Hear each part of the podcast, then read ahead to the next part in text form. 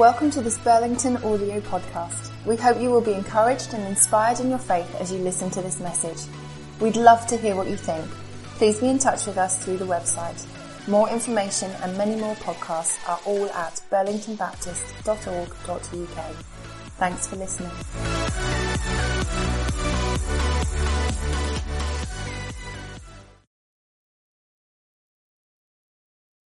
So that was Soul Survivor over the last, what is it, 20 something years. Um, and, and all the difference that it's done and the ministry that it's made. And this was the last year of Soul Survivor, uh, which is a little bit gutting, but we're looking forward to seeing what God's got next. Um, before we look forward, let's look back and hear some of the stories from the young people. So, guys, come along up. Woo! We're all supposed to be wearing our hoodies, but I'm having a hot flush, so. Take time. Come on.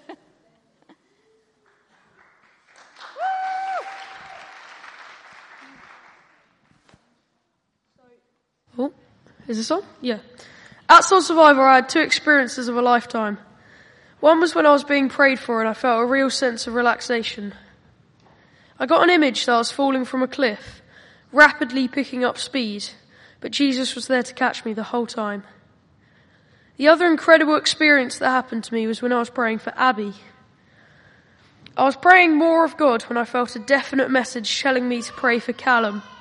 Callum was so grateful. Callum was grateful for my prayer, and others also received a message to pray for Callum. After praying, I was a bit scared of all the Holy Spirit had done that day. All my friends cheered me up and encouraged me lots. I've been really trying to keep my frequent, pr- frequent prayer up, and it's going really well.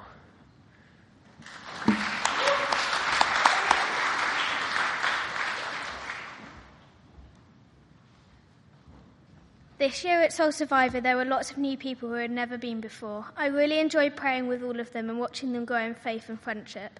I realised that watching people fall over in the spirit and cry and laugh was really nice to watch, and that praying for people was just as fun as having those sort of experiences yourself.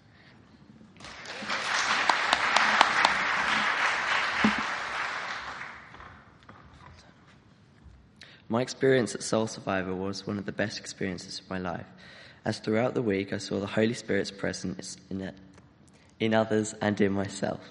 He works in amazing ways, causing people to fall, scream, and laugh, letting out these raw emotions which have been troubling people for years. It was absolutely amazing to experience, and it was sad to see it go. However, next year we'll be going to DTI, which is another great festival which Soul Survivor is passing the baton on to.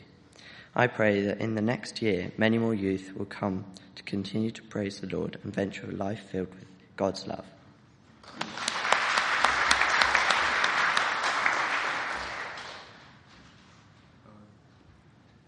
Uh, one of my favourite parts of Soul Survivor was uh, just talking to loads of other young people from all around the country who, um, yeah, who just have a faith in Jesus. And my favourite part is where I gave my life to God and became a Christian. Yeah.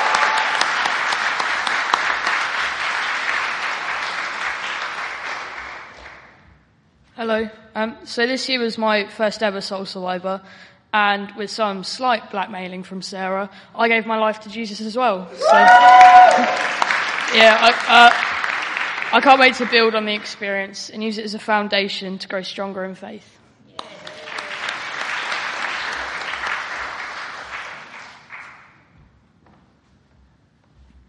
what I enjoyed most about Soul Survivor was the seminars because I learnt more about God and felt closer to Him through that. And on the last day, I decided to commit my life to Jesus.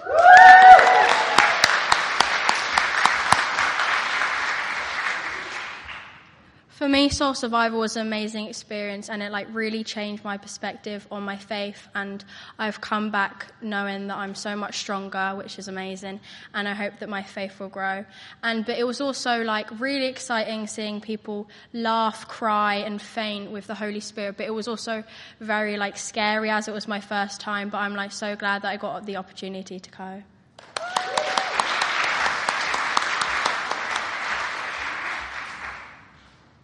Um, before I went to Soul Survivor, my life was a bit like crazy.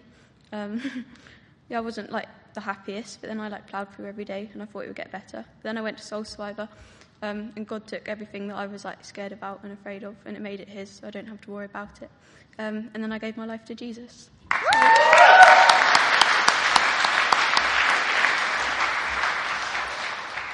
Hello, I'm Kat. I know I don't look like Kat, but she's delivering babies or doing something today. So this is um, from her. This is her um, thoughts of the, the week. Um, my overarching memory of God, of Soul Survivor, was the heat. You would think it would be better to camp during a heat wave rather than the rain. But I challenge you to stand in a tent with 8,000 other people and say that with confidence. But having said that, it was a tremendous privilege of accompanying the group of young people to Soul Survivor. It was lovely to see how they cared for each other and served each other. It was incredible to watch how receptive they were to God and the Holy Spirit working in them. They were a real inspiration. I was so excited to see how they continue to grow and walk with God. Dan, Jacob, and Joel really modeled what it is to be passionate for Jesus. And I believe this inspired our young people as much as the incredible worship and teaching. Yeah, definitely agree with that. Um, I must say special thanks to Keith and Heather, who served us tirelessly and thoughtfully and throughout the week, and I couldn't survive them without the well-timed coffee. There you go.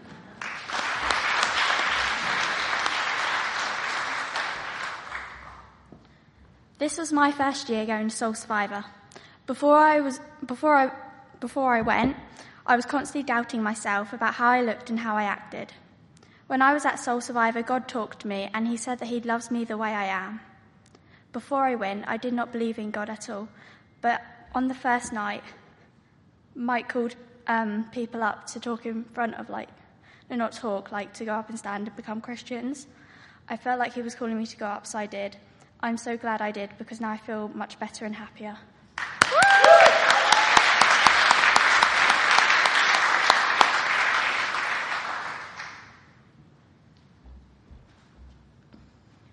This was my first year at Soul Survivor. Before going, I wasn't really the best at talking to God. But at Soul Survivor, God spoke to me a lot, and I experienced falling over in the Spirit, which was really good for me because it was just like me and Him talking. And um, since Soul Survivor, my faith has become a lot stronger. Also, my relationship with the youth has been a lot stronger. Soul Survivor is an experience I will never forget.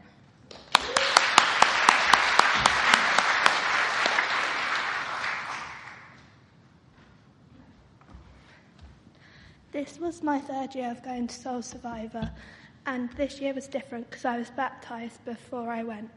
Since, since getting back from Soul Survivor, I realised that I believed a lot of lies, which then I made them my life. But since I got home, I've been making those lies not true, and I have found most of them were lies, and that I was living my life on lies.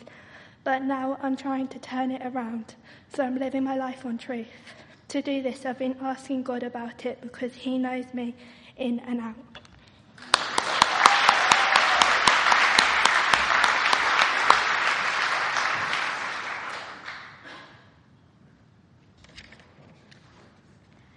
Um, wow, this is loud. I went to this year's Soul Survivor and it was awesome. The best bit was being with my friends and listening to Mike teach, and I decided to give my life to Jesus.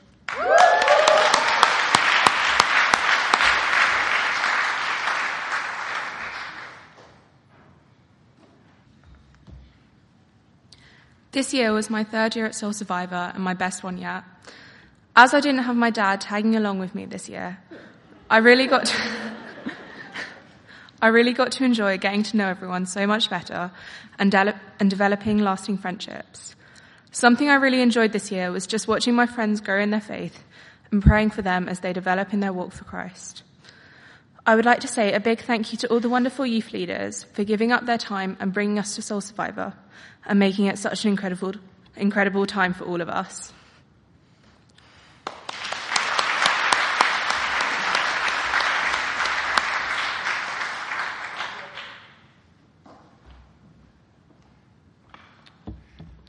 Hello. um, after years of my siblings going to Soul Survivor and bigging it up, it was my turn. Um, so there was definitely an expectation, which it lived up to. Um, and I really enjoyed the banter and the fun that I had with all the young people. And um, also, I love seeing uh, all my mates in the youth group come to faith and um, them experiencing the Holy Spirit. And um, and it was amazing to see what God was doing in all these young people's lives um, in the Big Top. And it was also great to see all the youth grow stronger um, in their relationships with each other.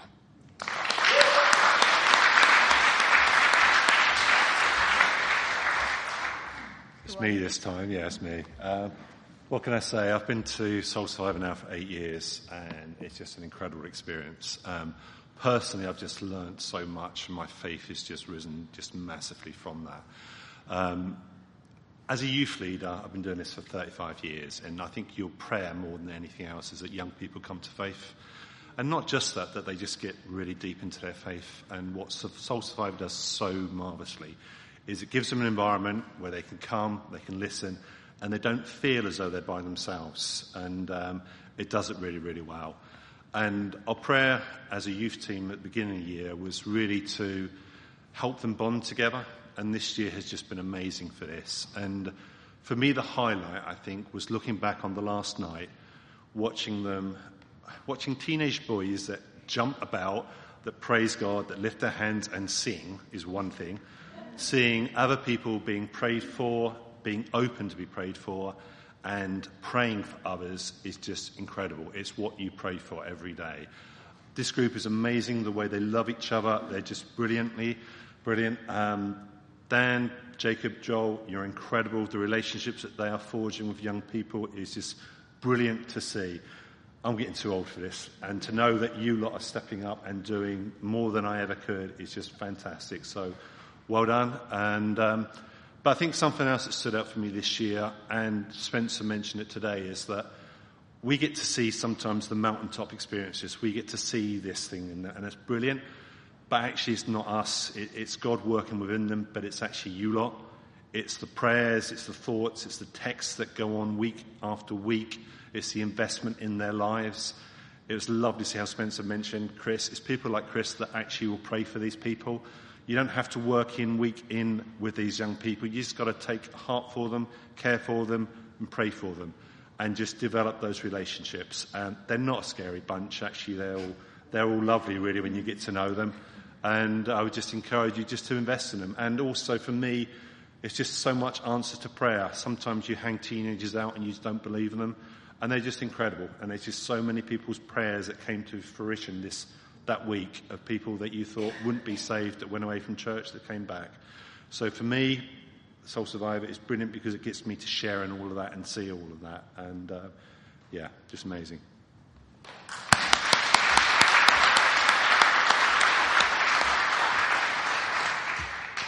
Hi, at Breakout, the kids group at Soul Survivor, I got a picture from God. It was of my mum's broken thumb, then lots of sprinkles covered it, and it was healed. I went back to the campsite and gathered a few people to pray with me. We prayed a lot and it kept on getting better until it was normal again, and my mum did the rest of the week without the support on. It was completely better and I had never felt so engaged to God. From that moment forward, I promised myself that I would always spread God's love to those who wanted it or needed it. Since then, I have prayed with a classmate, and a problem that was quite big for him became much smaller and was sorted out.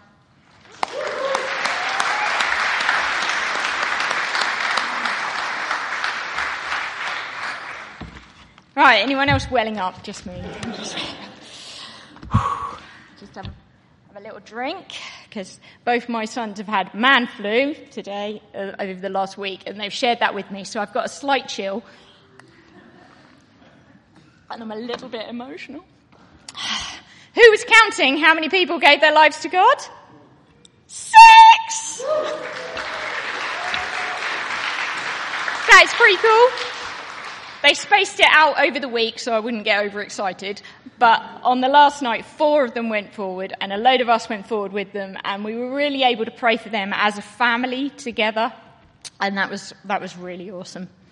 Um, but I wanted to talk to you a little bit more um, about my thumb, which Nicole was just talking to you about. I fell over on the first day of the summer holidays in a move that my mum calls typical Sarah. And I broke my wrist and I ruptured the ligaments down here on my thumb. Um, and I had an MRI scan. And they said it was pretty nasty and I'd got six weeks to heal or they would, I would need surgery. Um, and it was incredibly painful and a bit of a miserable start to the summer holidays. But in the back of my mind, I thought to myself, oh, Soul Survivor's five weeks away. I've seen loads of people healed there. Maybe God will heal it. What an idiot, I now realise I am. Because I've read my Bible and it clearly tells me that miracles can happen anytime, anywhere. But I made excuses not to pray for it in that five weeks leading up to Soul Survivor. Um, some of the people I would have asked to come and pray with me were already on holiday, therefore I couldn't pray for it. Um, if I asked the kids and it didn't get healed, that would be awkward. And I lost sight, if I'm honest, I lost sight of the fact that it's the same God in Ipswich in July as it is in Peterborough in August. Um, and I thought to myself, if I ask God for healing, what will I do? I lost sight of the fact it's not up to me to justify whether he does or do, doesn't do that. So I'd put God in a box. I'd hemmed him in with my own limitations. And the more I started to think about that, um, the more I became aware of the earthly limitations that we all put around God. And so here are some of the God in the box statements that I've heard in the last month. I'm looking forward to Soul Survivor. I hope God will be there. When I'm baptized, I will hear from God better than now. Next year, I will start giving some of my income to the church. I will be financially secure enough to trust God then. I don't like to pray about silly things like the weather because I know God is busy. God promised me a better job, but I'm not going to tell anyone because I don't want to jinx it. These are five statements that I've heard over the last couple of months.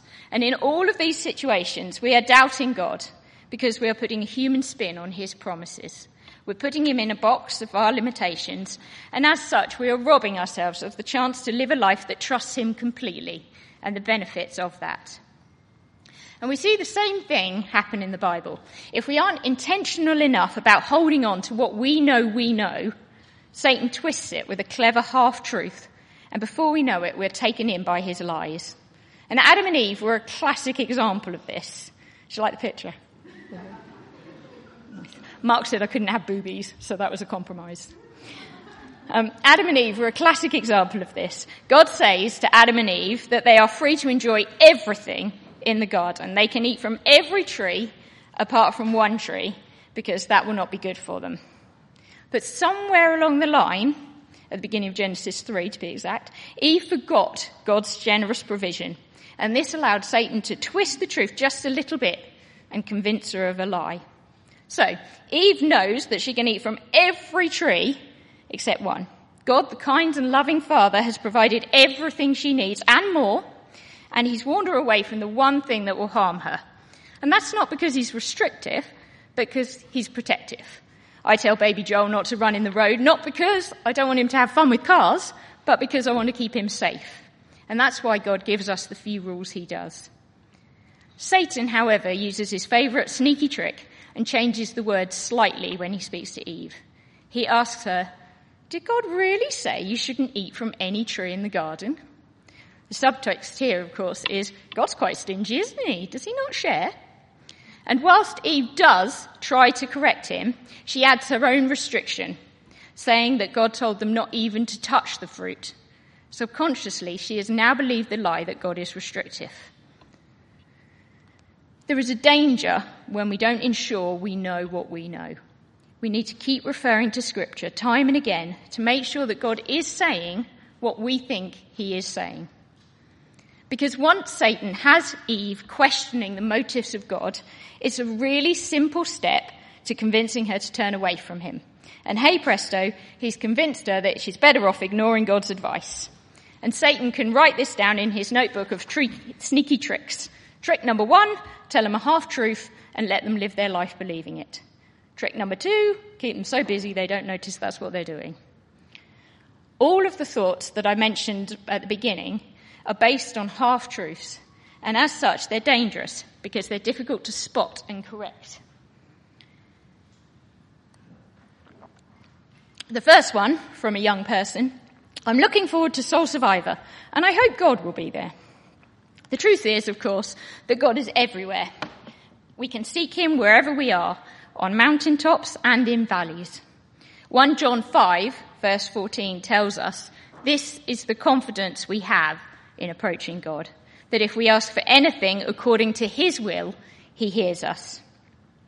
If we believe we have to wait for the next big occasion or even the next Sunday to meet with Him, then we're seriously limiting our relationship and the way we grow with God. The second one, when I am baptized, I will hear from God better than I do now. This is unlikely if you don't spend time with God praying and seeking Him. The Bible tells, tells us that when we call on Him and come and pray to Him, He will listen. It says, You will seek me and you will find me when you seek me with all your heart. But the danger of thinking in the way that the young person was thinking was that she hadn't understood the relationship would still need work after her baptism. And she may have ended up feeling deserted by God. Of course, she can hear from God, and she does, but only by taking the time to listen and learn.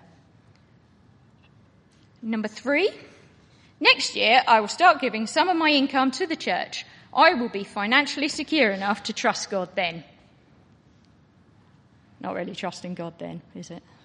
Um, Proverbs 3, verse 5 says, Trust in the Lord with all your heart and lean not on your own understanding. So if we wait until we're secure enough to trust, we're really trusting in ourselves and not in God. The Bible tells us to give 10% of what we have to the church. And if we decide not to do this, then we're deciding that we don't trust God in that area like we don't believe that He will be enough for us. So when we hold something back, anything back, we are stopping our relationship with God and hindering our progress. Number four, I don't like to pray about silly things like the weather because God is busy. Don't worry about that. God can multitask better than any woman can. Deuteronomy chapter 7 tells us the Lord your God who is among you is a great and awesome God. God hears all our prayers and he answers every one of them in accordance to his will. Number five, God promised me a better job, but I'm not going to tell anyone because I don't want to tempt fate. The trouble with thinking like this and living like this is that we aren't giving the glory to God. So when you get that better job, you can't then go back in time and go, oh yeah, God did promise that, but I didn't tell anyone, because it's much less convincing. We are called to live in a way that brings him the glory. 2 Timothy chapter 4 tells us the Lord will rescue me from every evil attack and will bring me safely to his heavenly kingdom. To him be the glory forever and ever. If God has promised you to something, live in that promise. Trust him and yourself and move forwards towards a time when you can see that those promises have come true. So that, so we can see that for every half truth we believe, the Bible provides the full truth. God does not want us to live a life of doubt and fear, but live in truth and freedom. Not all our prayers are answered in our time or to our immediate liking. And in these situations, it's even more vital to keep referring back to Scripture, to maintain a relationship of praise and worship with the Father, and hold on to what we know we know. And looking round in this room today, we know, we know that God has his hand on us. Seeing Spencer in that pool this morning, I'm all right. and seeing Chris Sheldrake back with us, we know, even if when we wake up in the morning we can't feel it, we know what we know, and we know God has his hand on us. So I'm just going to finish with an embarrassing example of how we twist ourselves and convince ourselves that we're doing what's right when really we're missing the mark. So I was in town in the Christmas holidays with all my kids, and lunchtime sneaked up on us. Uh, so we decided to head for Greggs for some of their hot and, more importantly, cheap sausage rolls. You right? cheap sausage rolls, that's where we've got to. Uh, my kids consider these a great treat, so with high spirits, we marched past the homeless man sitting in the doorway and into the warmth of the shop. When everyone had eaten their fill of sausage rolls, there was one left over. So, with an enormous sense of my own generosity, I popped the now cold sausage roll in a paper bag and gave it to the man outside the shop, who, to give him his dues, accepted it gratefully. I started to walk away, buoyant with the success of the day. Happy kids, and I'd even done some do gooding. Satan let me believe that I had done enough. Thankfully, I didn't get far. God leapt out of the box that I put him in. Did that fully grown man who had slept outside in the cold all night really need less food than my 10 year old? See, the Bible, I know, tells us to give first with love and generosity. But somewhere I had twisted that, twisted what I know I know, to such an extent that I was pleased with myself for giving a child of God my leftovers. I went back, I apologised, I took him inside and brought him a full meal of his choice. By this time, I think he'd decided I was a nutter. But he humoured me politely and he sat down in the warmth to eat. God doesn't ask us to do more than we are capable of, but He does ask us to live in faith. And that sometimes means stepping out of our comfort zone. So, in a minute, the music group are going to play a reflective song. Hopefully, that's what I requested. During the next song, ask God silently to highlight to you now something you believe, but which is not quite right. Perhaps you've accepted a lie or doubt that something can change? Are you relying on yourself instead of trusting on the provisions of Him? Are you hooked on control, subconsciously believing no one can do it as well as you can? Satan tells us that these things are okay, that it's healthy to look after number one, that it makes sense to buy everything you need before you give things away. But Jesus tells us the opposite. Could you be more generous with your property, money, or energy? Are you holding on to something because you can't imagine life without it? Ask God now to show you the truth in that situation and how this could change the way you live. I'm just going to pray. Thank you for your unending love and provision, Lord. Help me to pray that you are generous. Help me to remember that you are generous and overflowing in graciousness. Help me to live my life out of that truth. You are slow to anger and quick to forgive and I thank you for who you are. Father, I sometimes believe the lie that you willingly withhold from me. Please forgive me of my unbelief. Thank you for the grace found in your Son. Amen.